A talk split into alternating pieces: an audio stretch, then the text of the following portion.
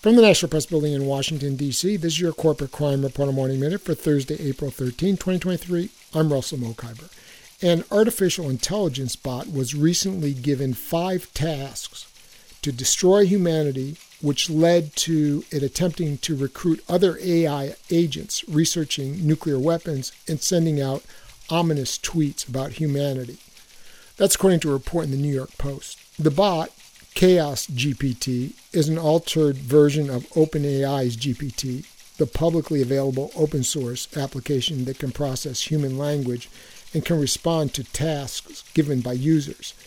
In a YouTube video posted on April 5, the bot was asked to complete five goals destroy humanity, establish global dominance, cause chaos and destruction, control humanity through manipulation, and attain immortality. For the Corporate Crime Reporter, I'm Russell Mokhiber.